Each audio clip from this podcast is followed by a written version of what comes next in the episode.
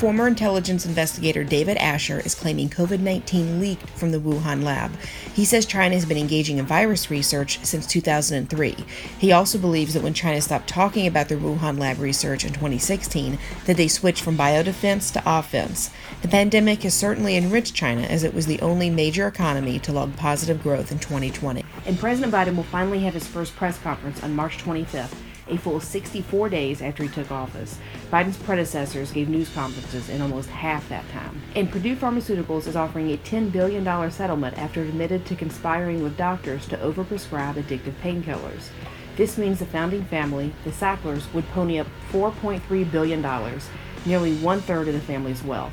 This coming after their $3 billion settlement offer in 2019, something that was rejected by 24 attorney generals and Washington, D.C.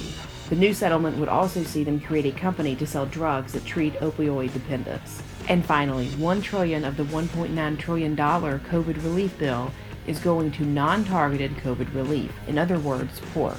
We're talking about 1.5 billion dollars for Amtrak, 39.6 billion to higher education, which is 3 times what they got in COVID relief last year, and 270 million dollars in funds to the National Endowment of the Arts and Humanities.